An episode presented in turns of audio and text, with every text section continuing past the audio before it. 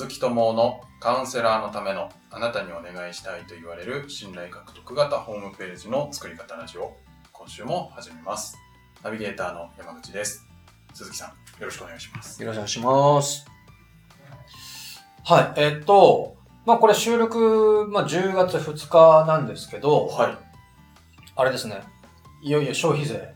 ああ10%になりましたね。なりましたね。なりましたよね。はいどうですか？なんか変わったこととかなんかありましたか？いつも仕事してるカフェうん。のはい。カフェラテが20円上がりました。あ、そうなんですね。カフェラテ、あの、中で飲んだんですよね。はあ、そっか。中で飲むと上がっちゃうんですね。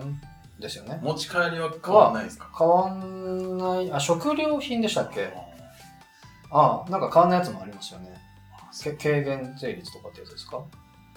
全然多分分かってないです。そうですよね。はい。まあ、僕もそうなんですけど、えっと、僕、まあ、あの、びっくりしたことがあって、はい。あるんですけど、はい。あの、まあ、消費税、あの、まあ、あんまり関係ないっちゃ関係ないんですけど、あの、QR コード決済ってはい。あるじゃないですか。はい。あの、で、PayPay ってあるじゃないですか。はい。うん。あ使ってます？いや、使ったことない。使ったことないですか？はい。えっと、あちなみにまあ、今回のその消費税増税のそのキャッシュレスポイント還元事業みたいなやつって知ってます？知らないです。知らないですか？はい、すみません。それあの、なんだろうな、その要は景気が落ち込むのを防ぐために、なんか国、はい国が、国が、国だと思うんですけど、が推し進めてる、なんか景気対策の一つで、とうん。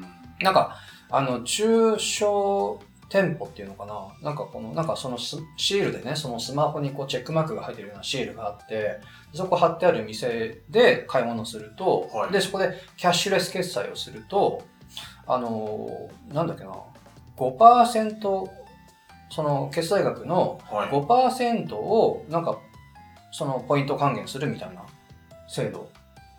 なんですよ5%ってでかいですね。でかいっすよ。でかいでかい。そうなんで、まあ、その支払いの5%相当のポイントを、あのー要はそのカードとかで払った時に、はい。そのポイント、カードの、カード会社からポイントとして付与されるんですけど、その、元々を、その国の費費用で負担するみたいへな、ー制度らしいんですけど、はい。はい。そう。でね、まあその、今カードって言ったんですけど、QR コード決済っていうのもそれの対象らしくて、はい。でね、僕はまあずっと、あのーなんだろうな、スマホのクイックペイってやつを使っていて、はい。聞いたことあります？聞いたことあ、そうそうそう。はい結構、あの、どこでも使えるんですけど、でまあクイックペイがたまに使えないとスイカを使ってたんですね。はい。うん。で、まあ、あの、今回を機にですね、そのペイペイだとか、あと、なんかいろいろ LINEPay だとか、うん。あとメルペイとかっていろいろあるんですけど、メルペイなメルカリあメルの、カリ。が運営してるあの QR コード決済かな。うんは。まあいろいろ使えるようにして、あ。はい。で、まあ PayPay をですね、主にあの割と最近使い始めたんですけど、はい。で、あのーまあ家の近くのスーパーで僕買い物をしたんですね。はい。うん。で、まあ、あの、PayPay で支払えるっていうから、まあやってみたんですよ。はい。うん。で、まあ、その PayPay ってまたやったことないからご存じないかもしれないですけど、なんかその二つやり方があって、一つは、なんか自分でですね、自分のスマホのカメラで、はいそのお店側が用意している QR コードを読み取って、はい。で、そこでお店の人と一緒にこう、いくらですねってやって、自分のスマホに金額入れて、はい。で、支払うっていうやり方と、あとは、そのお店のか人の方に、あなんかピーって読み取り装置があるじゃないですか。はい。あれに対、あれが対応しているお店は、あの、ペイペイの方にバーコードがあるんで、はい。スマホを見せるだけでそれピッて読み込んでもらうっていう二つのタイプがなんかあるんですよ。はい。うん。うん。すごい。そうなんですよ。はい。でねはい。ハイテクっすよね。そう、あ、で、で、その、まあ、びっくりしたって話する前に、それとは別の、まあ、ちょっとその、すごいなって思った話したいんですけど、はい。あの、まあ、まさに今の話で、要はその、なんだろうな、自分でその、読み取るタイプ、お店にその QR コードがあって、自分でそのスマホを読み取るタイプだと、はい。店舗側にですね、あの、なんか設備投資がほぼいらないんですよ。えわかりますでだから、要は店舗側に、なんか紙の、そのよ読み取り用の QR コードを置いとくだけで、ー。はい。まあ、あとはそれを自分のね、スマホでお客さんが読み取って、ほで、一緒にそのす自分のスマホを見見て、いくなんなんじゃない部分言って、金額入れて、で、支払うっていうボタンを押すう。はい。ですね。うん。わかります？だから、お店側に、あその方法であれば、お店側になんか新たななんか読み取り装置を導入したりだとか、あのなんか設備投資をするっていうことがいらないんですね。なるほど。うん。これってまあ、ちょっとすごくないですか？すごいですね。そうですよね普及しやすそうな。そうそうそう、普及しやすすい。まさに中小企業とかにあの普及しやすいかなって思ってい。はい。要はその決済のためのエンジンが、そのお店側の設備とかじゃなくて、はい。お客さん側のスマホにあるっていうことあなんですよね。そあ、なるほう。まあ、これもね、これですごいなと思ったんですけど。ど、はあの、そのびっくりしたっていう話にちょっと戻すい。と、はい。あのですね、まあその僕、その QR コードでそのスーパーで QR 読み込んで、えっ、と、1600いくらだったんですけど、あのー一緒にね、金額を打ち込んで、で、あの、支払いボタンを押しました。ピッてはい。で、そうすると、ペイペイとかって言って、言うんですけど、はいそれで支払い完了するんですね。はい。うん。で、まあ、あの、なんで5%とか還元されるのかなって思ってたらですね、はい。1000円還元されたんですよ。え？うん。え？そう。1677円の買い物をして、で、1000円のポイントが還元されました。ほう。うん。そ間違ってんじゃう。なびっくりですよね。は そう、びっくりして、調べたらですね、い。はペイペイはですね、まあ、あの、その5%還元のその対象店舗で、ペイペイ使って支払うい。と、はなんか、僕もよく分かってないんですけど、その合計でその最大10%のそのペイペイポイントが還元されると。で、かつ、かつなのか、同じこと、話なのかわかんないですけど、そのペイペイチャンスで、う。はい。あの、1%だかな ?1% の確率で最大1000円のそのペイペイボーナスが当たるっていう。ええうんあじゃあ当たった当たったっていいうことだと思うんですよ。ほそう。なんかよく、まあいろいろ調べたんですけどね。まああと、そのなんだろう、食品スーパーとかだと、なんか10時から14時の間に決済すると、いくらだかな ?20% とかっていう情報もなんかよくああったりして、まあよくわかってないんですけど、僕う。も。はよくわかんないんですけど、なんでまああの、お使いになる場合はぜひですね、自分で調べて、あの、自己責任で使ってみてほしいんですけど、はその僕のなんとなく情報だとちょっと怪しいんで。なので、なのでっていうか、なんで、その、まあ、とりあえずね、その、やっぱ電子マネーだとか、その、あの、まあ、最悪クレジットカードい。はい。だとかっていうのは、あの、お得だからね、あの、使った方がいいよなって思った話です。そうですね。うん。なんかやっぱキャッシュレス化にこう国もね。させたいっていうそうそうそ意図がう。なんかね、感じられます。感じられますね。まあ、あとね、その、ついでに、あの、言うと、その、まあ、ペイペイが上手だなって思ったのは、はい。あのーそんなね、たまに、ごくたまに1000円当たるかもよって言われたら、ペイペイ使っちゃいますあよ、ね。まあ使おう、使いますよね。そうそうそう。あの、今回当たったらいいなと思って使っちゃいますよ。あーそうだからもう上手だな。なるほど。そう。逆にいいのかな、こんなことしてるのって思ったんですけどね。確かうん、なんかこう、こう、なんか、し、しこ、あなんでしたっけ、そのなんか、昔、あの、ちょっと前に、あの、スマホのガチャで、あの、なんか、当たるためにいっぱいお金使っちゃうから、その、に。はい。その、と賭博に値するみたいな話があって、なんかちょっと規制かかったみたいなことあったじゃないですか。なるほど。あそうそういうのとか考えるとだ大丈夫かな、ペイペイとかって思うんですけど、まあでも、あの、今そういうのがあって、はい。あのーなので、まあ、消費税増税っていう話で、まあ、ちょっと若干ね、あのー混乱してるっていう、はいまあ、ポイント還元の話で混乱してるっていう話でした。うん。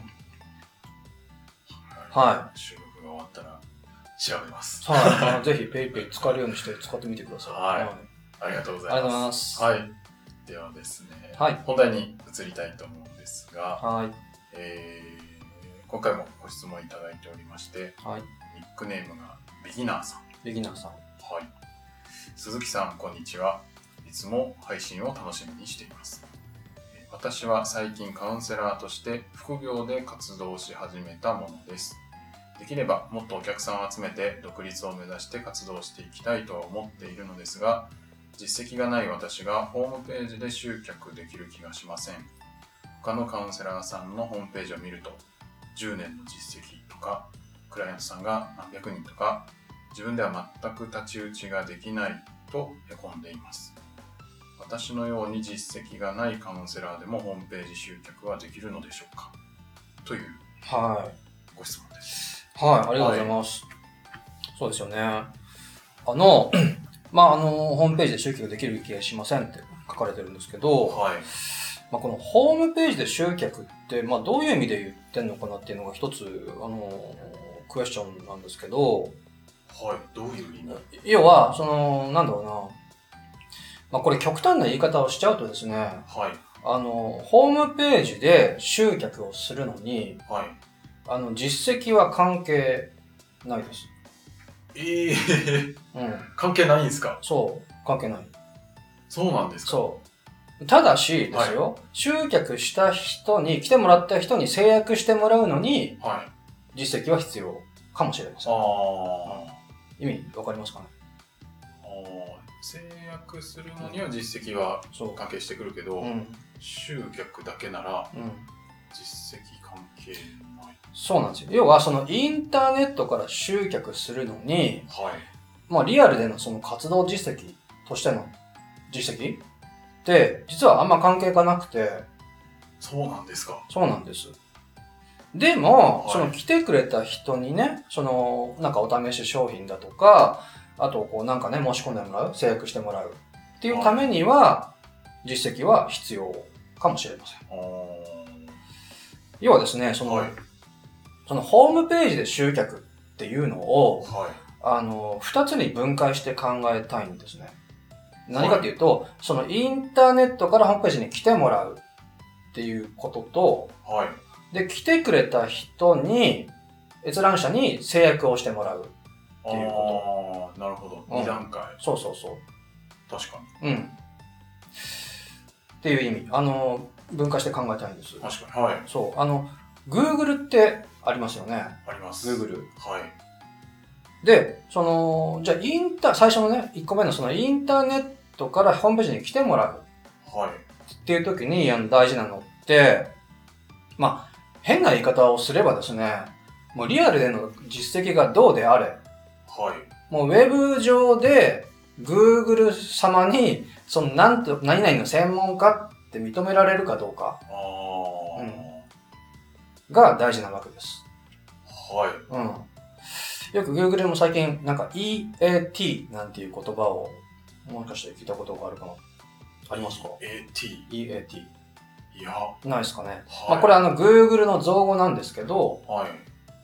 まあ E、EAT、あの英語の頭文字3つなんですけど、E っていうのは、えーエキスパートですね。で専門性があること。はで、A、オーソリゼーションかな。い。はい。要は、権威、権威があること。おで、T っていうのはトラストですね。信用できる。ーはい。つまり、その、け専門性があって、権威性があって、信頼性っていうのをこう重視するって Google は言っています。言っていて、で要はですね、要はそのグウェブ上で Google がそのなんとかの専門家って認めた人を。上位表示しますって言ってるんですね。おーうんなるほど。そう。なんです。で、そのためにじゃあどうするかって話で言うと、はい。まあ、もう一言で言っちゃうとですね、あの、もう魂込めてコンテンツを作るっていうことでしかないんですけどね。あのーまあ今は昔と違って、その技巧的に、あるいはテクニック的にね、なんかこう、なんか SEO みたいなことがもうできないので、はい。もう Google がもうとっても賢くなっちゃって、うんまあ昔はね、そのタイトルにキーワードを入れた方がいいだとか、はい。あの、タイトル何文字以内がいいだとか、リンクをたくさんもらったらいいとか、いろいろやり方あって、あはの有効な時期もあったんですけど、今はですね、もう Google はとっても賢くなっちゃってい。、はあのそんなのは全然関係ないんですよ。い。なるほど。うん。まあ今過渡期だと思うんですけどね。はい。うん。だから、あのーなんだろうな。そう、その最初のス、なんだろう、ステップ1ってことを考えたときに、まあ魂込めてコンテンツ作るって話なんですけど、はい正直結構時間がかかるんですね。あそうですよね。そうですよねはい。うんなんかコンテンツがたくさんあるほどが、そうそうそうが検索としては上位に来やすい。そうなんですよ。その、なんだろう、権威性だとか、はい。あの、信頼性ということにそれが繋がっていくので。あーそう。だから僕はいいつも言ってるのは、あの、特に最初ですね、まさにこの、えっと、ビギナーさんとかも、そうだだと思うんですけど、あの、結構、特に最初は、あの、リアルでの活動っていうことを、はい。あの、重視していてですね、リアル。リアル。はい。例えば、その、なんかリアルで人と会って、なんか名刺を渡すだとか、はい。あの、人と会ってチラシを渡すだとか、あの、なんか知り合いに声かけるだとか、はい。あとなんですかね、なんか交流会とかに行って、あの名刺配、チラシ配りをするだとか、はい。あと、まあ、リアルって言うとちょっと微妙ですけど、なんか Facebook のメッセージでメッセージを投げるだとか、LINE のメッセージでメッセージするとか、あとはい個別にメールをするだとか、うん。とかってやって、まあ後半3つちょっとリアルって言うと微妙ですけど、そのリアルの力を借りて、で、ホームページに来てもらうっていうことをやってます。やってるっていうか、まあ、あの推奨してます。なるほど。地道なそ活動。う。うん。まあ、もしくはですね、その、もっとに、あの、ニッチっていうか、その、要は名前だとか、野号だとかの、もっとこう、その人しかないっていうキーワードで検索したときに、はい。そのホームページ、ホームページが、まあ、上位表示されるようにするっていうのは割とあの簡単なので、そういう準備をしときます。はい。うん。で、そのホームページに、で、そういう形で来てもらった人に、はい。その、来てくれた人に、こう強く共感して、で、信頼してもらうためには、はい。実績って必要かもなって思いますあ。あ、なるほど。うん。要はそのホームページ見てもらってね、興味づけられたりとか、動機づけを起こして、で、その、最初のね、ファーストステップとしての最初の申し込みをしてもらうためには。はいそう。なんで、まあ結局実績必要じゃんって。そうですね。思われた制約するためにはうん。っ必要。て思われたかもしれないんですけど、はい。うん。これですね、あの、まあ、イエスでもあり、まあ、ノーでもあるかなって思うんです。ほう。うん。えっと、どういうことかっていうと、まあ、この辺はあの僕がですね、あの、まあ、セミナーとかでお話ししてる、まさに話なんですけどね。はい。例えば、じゃあちょっとお聞きしたいんですけど、うーんと、まあ、スポーツとかで言うと、はい。あの、じゃあ、伊調香はい。内村航平、はい。羽生結弦、はい。これ何した人たちですかね？金メダル。金メダルです。取りましたよね。はい。はい。じゃあ、今度文化系で言うと、じゃあ、湯川秀樹、はい。川端康成、はい。山中教授、はい。これ何しした人たちですかね？ノーベル賞。そうですよね。ノーベル賞。はい。うん。だから、こういう誰もがすごいって思う実績はをぜひホームページ書いてくださいって言われると、そんなんねえよって。い。はい。いやいやいや。いやいやって思いますよね。はそう。でね、じゃあ何が言いたいかっていうとですね、あのーその金メダルとかノーベル賞みたいなね、すごい話は実は必要ないんですね。必要ないんですか？うん、必要ないんです。あのーまあ、例えばね、あの、ちょっとまた想像していただきたいんですけど、はい。あのー例えば、なんか、じゃあ最近ね、ちょっとお腹が出てきたなはい。で、あの、ちょっとなんとかしたいなって思ってます。うん。思ってるんですけど、まあでもこう、運動なんてね、あの、たあのしたことないし、はい。あの、まあだけど、やっぱちょっとジョギングでも始めようかな。うん。でも、あの、もう年も年だしね、膝とかちょっと痛めたら嫌だな。はい。うん。でも、もうせっかく始めるんだったら、1年後とかにね、なんか地元の、あの、ちょっとしたこう、なんか、ローカルマラソン大会みたいなのがあったら、はい。エントリーしてみようかな。ああわよくば完走したいな、はい。思ってるとします。はい。うん。で、さて、はい。そんなあなたに、えっと、二人のコーチが現れました。うん。で、コーチ A、はい。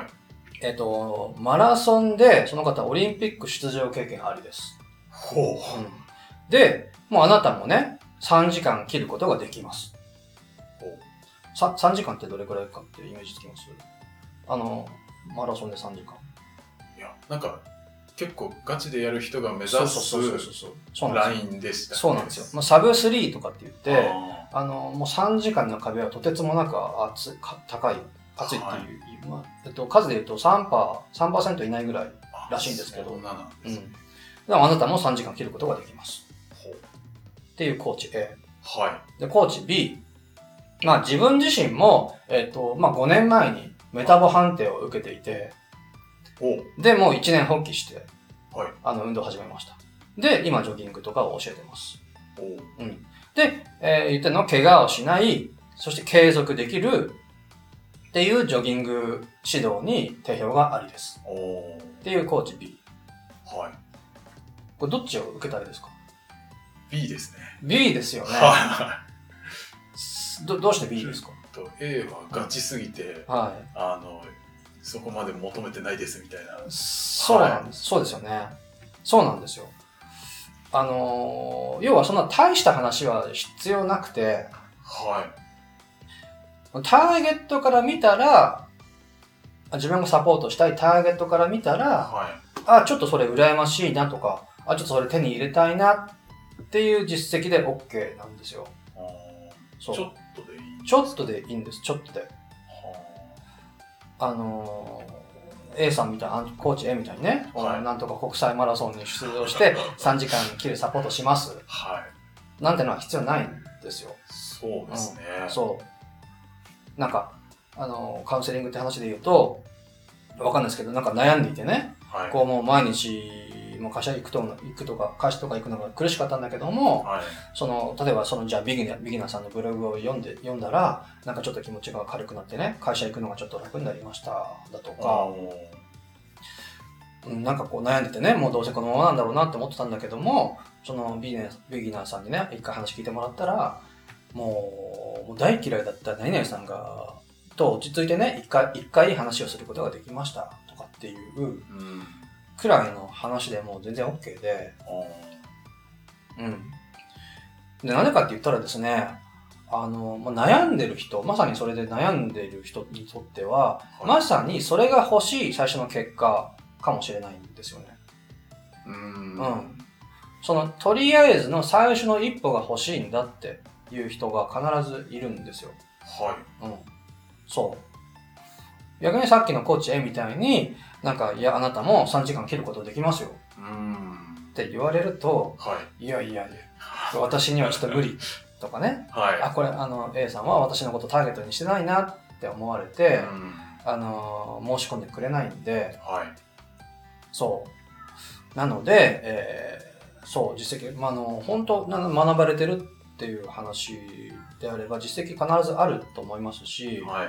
あの、別に有料じゃなくても、その友達のちょっと相談聞いたとかって話でも全然よくて、うん。うん。ですね。なんで、まあ、ちょっとあの、まとめじゃないですけど、その、この、あの、ビギナーさんに言われているホームページ集客っていうのを考えたときに、その、こう、インターネット、二つに分化して考えたくて、で、一つはインターネットで、からホームページに来てもらうはい。っていうステップと、で、来てくれた人に、閲覧者に制約をしてもらうっていうふうに分解して考えます。はで、そのステップ1のそのインターネットからの集客っていうのは正直やっぱり時間もかかるし、あのはいコンテンツも結構必要になってくるので、最特に最初はリアルでの活動を併用して考えましょうと。はい。とはいえ、その来てくれた、リアルとかを使って来てくれた人の最初の申し込みをしてもらうのに、実績は必要ですと。はい。でも、もうすごい実績っていうのは全然必要なくて、はい。でターゲットからしたら、自分が応援したいって思ってる、応援したい、助けたいって思ってるそのターゲットさんからしたら、あ、ちょっとそれ羨ましいなとか、あ、ちょっとそれ手に入れたいな、くらいの、ちょっと先の実績で全然十分なんです。なので。はい。そう、このご質問のビギナーさんもですね、必ずあのはい実績あるはずなので、うん。うはい。ん、それをですね、こう、助けたいな、あ応援したいなって思ってるターゲットさんに、あの、伝えてあげてくださいっていうはい。話です。はい。はい。ありがとうございます。ありがとうございます。ね、なんかきっともう活動されてるんで、そうですよね。気づかれてないだけで、うん。あるんでしょうね。多分自分、ビギナーさんから見たすごい実績っていうのをこうイメージされてるのかもしれないんですけど、はい。ビギナーさんから見たすごい実績じゃなくて、はい。助けたい、ターゲット、あの、応援したいって思っているそのターゲットさんから見たら、ちょっと羨ましいなって思う実績です。なるほど。うん。はい。はい。はい。ありがとうございま。す。はい。最後にお知らせです。えーカウンセラーのためのあなたにお願いしたいと言われる信頼獲得型ホームページの作り方ラジオでは皆様からのご質問を募集しております。えーホームページの作り方はもちろんですが、えー集客や売上アップのお悩みなどご質問いただきましたら鈴木さんにお答えいただきますのでどしどしご質問ください。でご質問を採用させていただいた方には、えーあなたにお願いしたいと言われる信頼獲得型ブログ13のチェックリストをプレゼントさせていただきます。で、この中にはチェックリストと合わせて、えーブログを無限にかける鉄板の構成と、組み合わせて使えるタイトルのフレーズ集付きということなので、えーブログをやっている方にはもうぜひ見ていただきたいはい。内容になっております。はい。はい。でこちらは、ポッドキャストと YouTube の概要のところに質問フォームがありますので、そちらからご質問いただければと思います。では、今週はこちらで終わりたいと思います。はい。また来週お会いしましょう。はい。ありがとうございました。ありがとうございました。